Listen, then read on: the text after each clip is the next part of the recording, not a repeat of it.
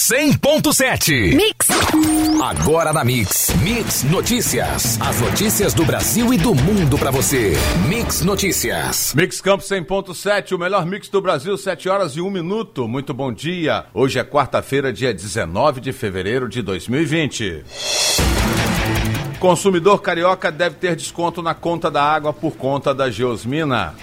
Comissão de Ética da Presidência arquiva denúncia sobre Fábio Van Garten. Resultado da segunda chamada do ProUni já está disponível. A autonomia do Banco Central aumenta as chances de inflação baixa, diz Campos Neto. Governo divulga calendário de pagamento do Bolsa Família para 2020. Bolsonaro repete ofensas feitas por depoente a jornalista. Entidades repudiam os ataques. Arroba do boi gordo negociada a R$ 197,21 à vista, segundo o site Rural Business. Dólar voltou a subir na terça, vendida a R$ 4,35, com novo recorde de fechamento. Saca 50 kg de açúcar cristal vendida a R$ 79,13, com mais 0,89% ao dia. Esses são os destaques do Mix Notícias de hoje. Mix Notícias. Agora é oficial. O governador Wilson Witzel estuda aplicar uma redução no valor das próximas contas da CEDAE como uma forma de indenizar os consumidores por conta da presença da substância geosmina na água. A compensação é considerada certa. Resta avaliar a forma como ela será feita. A proposta do governo de compensar de alguma forma os consumidores vai ser apresentada ao Ministério Público e à Defensoria Pública. Como saiu ontem, as três partes negociam, desde janeiro, uma forma de indenizar os consumidores em função do fornecimento de água. Seria uma forma de evitar a judicialização da questão. A Comissão de Ética Pública da Presidência da República decidiu não abrir investigação sobre Fábio Van Garten, chefe da Secretaria Especial de Comunicação Social. Ele foi denunciado por ser acionista de uma empresa que presta serviços a algumas emissoras e agências que mantêm contratos com o governo. O relator do caso, o conselheiro Gustavo Rocha, votou pelo arquivamento. Ele foi acompanhado por outros três integrantes da comissão. O placar final foi de 4-2 pelo arquivamento. De acordo com o presidente do colegiado, Paulo Henrique dos Santos Lucon, a comissão pode voltar a discutir a questão caso surjam novas evidências. Mix.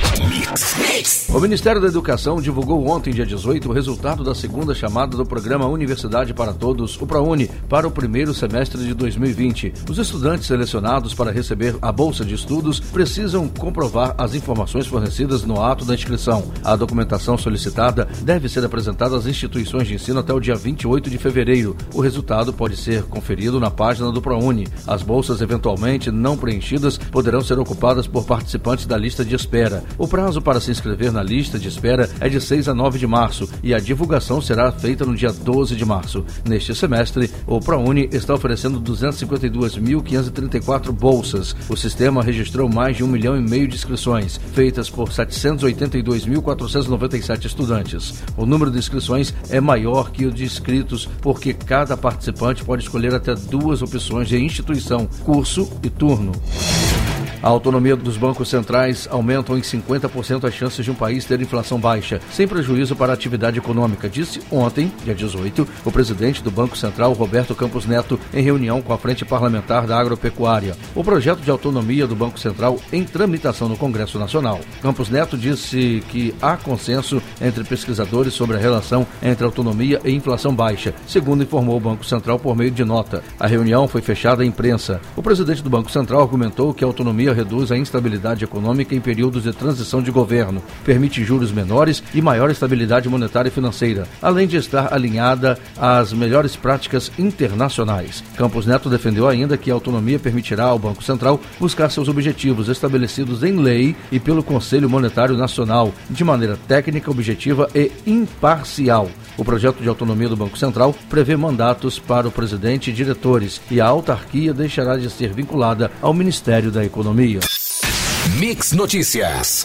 O governo divulgou o calendário do Bolsa Família para todos os meses deste ano. Em janeiro, o pagamento inicia no dia 20 para as famílias cujo número de identificação social termina em 1. O número vem impresso no cartão do programa. Quem tem cartão com final 2 pode sacar o benefício no segundo dia de pagamento e assim por diante, até o dia 31. Em fevereiro, os primeiros pagamentos serão feitos no dia 12 e seguem até o dia 28 de fevereiro. Criado em 2003 como programa de distribuição de renda, o Bolsa Família atende as famílias em situação de extrema pobreza, com renda mensal de até R$ 89,00 por pessoa e de pobreza com renda mensal entre R$ 89,00 e R$ 178,00. No caso das famílias pobres, tem acesso ao benefício aquelas com gestantes e crianças e adolescentes entre 0 e 17 anos. O presidente da República, Jair Bolsonaro, ofendeu a repórter da Folha de São Paulo, Patrícia Campos Mello, nesta terça-feira com insinuações sexuais. O presidente questionou a atuação da jornalista em apurações sobre o disparo em massa de mensagens. A declaração foi feita na saída do Palácio da Alvorada e cita Hans River do Nascimento, ex-funcionário da empresa de marketing digital Yakos, segundo reportagem do jornal Folha de São Paulo, que mensagens por meio da rede social durante as eleições. A Associação Brasileira de Imprensa disse em nota que o presidente adota um comportamento antifeminista e afirmou que ele necessita de tratamento terapêutico. Mix, o melhor mix do Brasil. Mix. Técnicos da Eletronuclear ainda estão avaliando as causas do desligamento automático da usina nuclear Angra 1 no último sábado, dia 15. O desligamento ocorreu às 18h34 depois da usina ter sido reconectada ao Sistema Interligado Nacional, o que ocorreu na sexta-feira, dia 14, às 10h02. A assessoria de imprensa da Eletronuclear informou ontem, dia 18, que houve um problema no conjunto do gerador elétrico principal, parte não nuclear da usina. Os sistemas da usina operaram conforme o esperado, não comprometendo a segurança da unidade. No momento, os profissionais da Eletronuclear estão trabalhando para identificar a causa do problema, de modo que Angra 1 possa voltar à operação o mais rápido possível, disse a empresa. A militarização do governo continua a avançar após a nomeação de um general para a Casa Civil. Ontem, terça-feira, o governo nomeou o coronel Marcos Heleno Gerson de Oliveira Júnior para a presidência do Inmetro. O órgão federal era comandado há um ano pela administradora Ângela Flores Portado, uma civil especializada em gestão. Até aqui, as diretorias técnicas do Inmetro estão ocupadas por servidores de carreira. Mix Notícias. A Comissão Especial sobre Mortos e dos Desaparecidos Políticos marcou para hoje e amanhã uma expensão no antigo Parque Industrial da usina Cambaíba, em Campos. O presidente da comissão e também um perito do Instituto Médico Legal vão acompanhar a missão, que terá como objetivo analisar a versão do ex-delegado do Departamento de Ordem Política e Social, o DOPS, Cláudio Guerra, que afirmou que utilizou os fornos do local para incinerar os corpos de 12 presos políticos entre 1973 e 1974 durante a ditadura militar. O advogado que representa a família do proprietário à época, o ex-deputado Eli Ribeiro Gomes, diz que entrou com recurso no TRF para incluir novamente a usina no processo. Queremos provar, como vamos provar, que não aconteceu nada do que o Cláudio Guerra falou. Moradores de pelo menos 17 bairros do Rio de Janeiro ainda estão recebendo água com gosto e cheiro de terra, de acordo com o levantamento feito com base em relatos enviados a um jornal da capital. Desde o início do ano, a CEDAE tem distribuído o produto com alterações provocadas pela geosmina, uma substância produzida por algas que proliferam no esgoto. Representantes da CEDAE, da Defensoria Pública, do Ministério Público e do Governo do Estado se reuniram nesta segunda-feira pela quarta vez para discutir um possível desconto na conta da água como forma de ressarcir os consumidores. Mas não houve acordo. A CEDAE pediu um prazo até hoje para apresentar um percentual. O melhor mix do Brasil.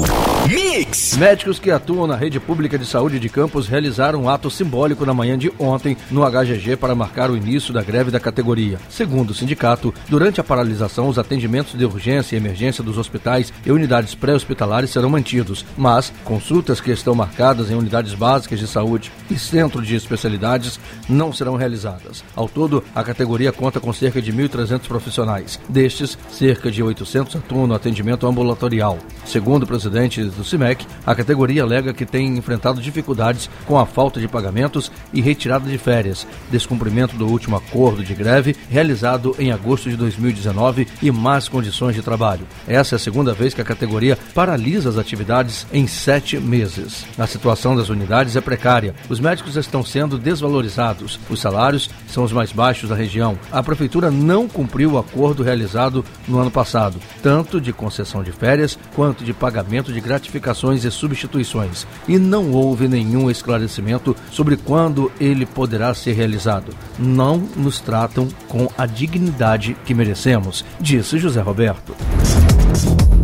A Escola Municipal Dr. Luiz Sobral, no bairro Jardim Carioca, em Guarulhos, permanecerá fechada hoje. A unidade está sem água devido ao esvaziamento da caixa para limpeza. A cisterna também será esvaziada. A Polícia Civil investiga um possível envenenamento de merenda nesta unidade, que foi uma das 5 unidades arrombadas no final de semana em Campos. De acordo com informações da Secretaria, o município não recebeu o resultado do exame que comprovaria a existência do material semelhante ao veneno para ratos, popularmente conhecido como chumbinho. A unidade também possuía vigia, que abandonou o cargo. A situação está sendo apurada. Porém, a situação dos atrasos nos pagamentos dos RPAs são causas deste abandono. Sem receber e ter que trabalhar, a Guarda Municipal tem que ser acionada para suprir essas faltas.